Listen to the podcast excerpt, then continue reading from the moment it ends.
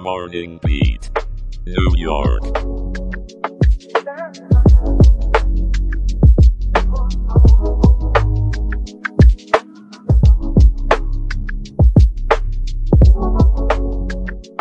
Good morning, New York City. It's Wednesday, January 17th, 2024, and we're here to jumpstart your day with the latest news, weather, and a dash of good vibes. I'm Aaron, your navigator through the headlines, and with me is the queen of forecast, Jenna. How's the sky looking today, Jenna? Oh, you'll have to wait just a bit for that, Aaron. But I promise, the forecast is worth the anticipation. Fair enough. Let's dive into today's stories. In local news, a man identified as Roy Braithwaite caused quite a stir at a Long Island gas station in Carle Place. After his debit card was declined, Mr. Braithwaite let his temper flare up, wreaking havoc in the store and even pulling a gun on an employee. All this for $3 worth of gas. He has been arrested and charged with first degree robbery and second degree menacing. I mean, talk about a high price for a little gas, right? Moving on to something that'll get your spirits high without any crime involved, the Governor's Ball Music Festival lineup for 2024 has been announced. This year, it's going to be a blast at Flushing Meadows Corona Park in Queens with headliners like The Killers, SZA, and Post Malone. Tickets go on sale at 11 a.m. on Thursday, so set your alarms folks. In more serious news, a federal lawsuit has been filed against New York Knicks owner James Dolan and film producer Harvey Weinstein, accusing them of sexual assault. The plaintiff, Kelly Croft, is seeking a jury trial and unspecified damages. Both Dolan and Weinstein's attorneys have denied the allegations.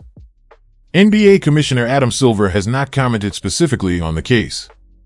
In a tragic report, a Newark Fire Department fire captain recounted a disorienting moment due to a kink in a fire hose that led to the deaths of two firefighters, Captains Augusto Aguiacobo and Wayne Brooks Jr., during a cargo ship fire. The hearing by the U.S. Coast Guard and National Transportation Safety Board is ongoing. Our thoughts are with the families and colleagues of the brave firefighters.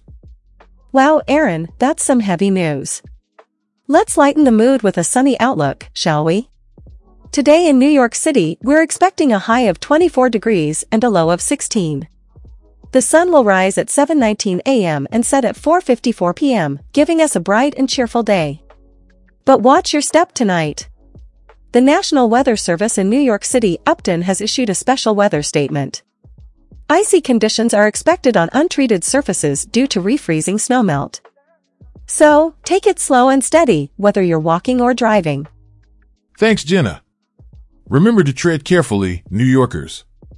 And don't forget, if you want to get even more connected with us, head over to morningbeatshow.com to sign up for our newsletter and join our Patreon for exclusive content.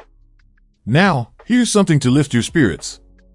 In good news, Blas Jaime, at 89 years old, has spoken up to save the Chana language, believed to be extinct. He's been featured in documentaries, delivered a TED Talk, and created a dictionary to preserve his indigenous heritage. And in the world of prehistoric giants, a new dinosaur species named Tyrannosaurus mcraeensis has been discovered, believed to be the closest relative of the Tyrannosaurus rex. How cool is that? Before we wrap up, let's share the question of the show. How does it feel to see acts of desperation in our community? Share your thoughts on our Twitter at Morning Beat Show using the hashtag hashtag New York City QOTD. Absolutely, Aaron. It's always important to reflect on what's happening around us. And now, as we close today's show, remember that even in the darkest of times, there are glimmers of hope and humanity shining through. Let's be those glimmers for each other. Well said, Jenna. New York City, thank you for tuning in. We'll see you tomorrow, but until then, keep beating to the rhythm of the city. Stay warm, stay safe, and stay kind. Goodbye.